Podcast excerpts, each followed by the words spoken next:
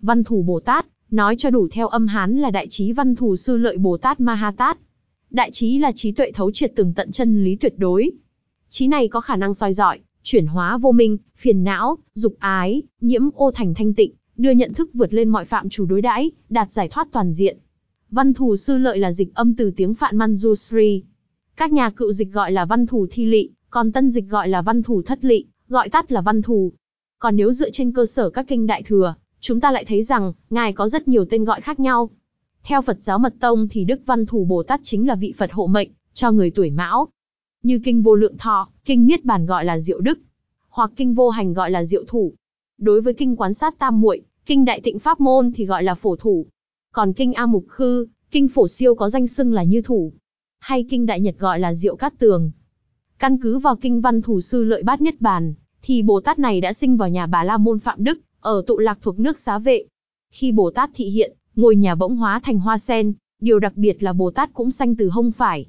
Và sau đó đã xuất gia, học đạo với Đức Phật Thích Ca Mâu Ni.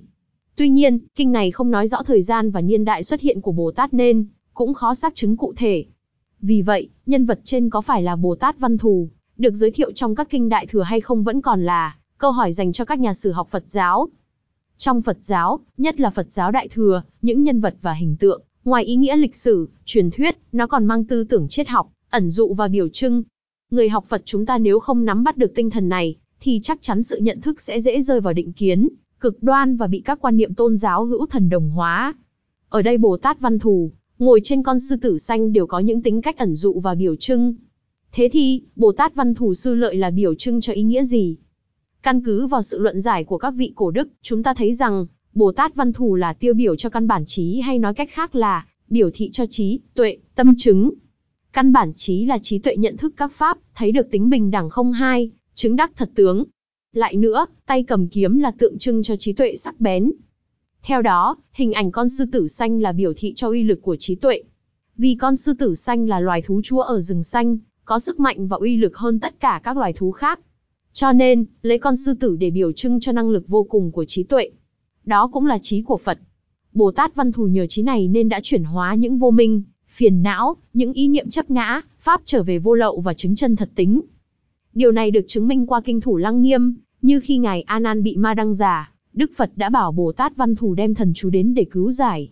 Ở đây chúng ta thấy tại sao Đức Phật không sai vị Bồ Tát, khác mà lại bảo Bồ Tát Văn Thù.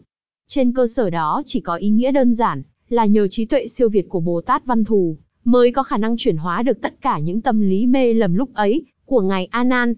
Trên tinh thần giáo dục và chuyển hóa, chân dung và phẩm tính, của Bồ Tát Văn Thù đã trở thành bài học ứng dụng trong đời sống thực tiễn. Do đó, tư cách của Bồ Tát Văn Thù, thường có ý nghĩa khai thị và thức tỉnh cho tất cả chúng sinh.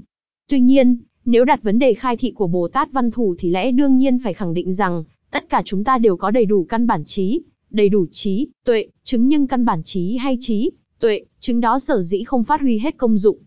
Tại sao lại vậy? Bởi vì chúng ta không chịu tỉnh thức, không chịu trở về nhận ra kho tàng trí tuệ của chính mình. Khi hành giả nhận ra kho tàng trí tuệ tức là, nhận ra đức tính văn thù ở chính tự tâm, nhận ra được niệm tỉnh sáng của bản giác tự tại vô ngại. Vì vậy, đồng là căn bản trí, đồng là trí, tuệ, chứng nhưng Bồ Tát văn thù đã thắp sáng và thể hiện đến tận cùng, còn ngược lại chúng ta thì vẫn cứ nằm trong vô minh, phiền não, khổ đau. Chính vì thế, để xây dựng một xã hội ổn định và phát triển, hơn bao giờ hết tất cả chúng ta phải tự hóa thân mình thành những vị Bồ Tát văn thù, để dẫn đạo tình thương, trí tuệ làm cho xã hội hướng đến đời sống an lạc và hạnh phúc. Đây không phải là sự kêu gọi cho lý tưởng mà mục đích là thực tiễn hóa đời sống. Nếu con người đã hóa thân được như vậy, sẽ đem lại phúc lạc cho xã hội hiện tại và tương lai biết bao nhiêu. Nếu chúng ta sống với trí tuệ từ bi như thế, bất cứ xã hội nào cũng sẽ rất cần. Vì chúng ta đi vào cuộc đời là để trao truyền bức thông điệp hiểu biết và tình thương, thực hiện lý tưởng bình đẳng trong đời sống giữa người với người, giữa người với đời sống xã hội. Và chỉ khi nào người đệ tử của Đức Phật bao gồm xuất gia, tại gia thể hiện được điều đó thì Phật giáo mới xây dựng được niềm tin, hy vọng và nguồn an lạc cho mọi người.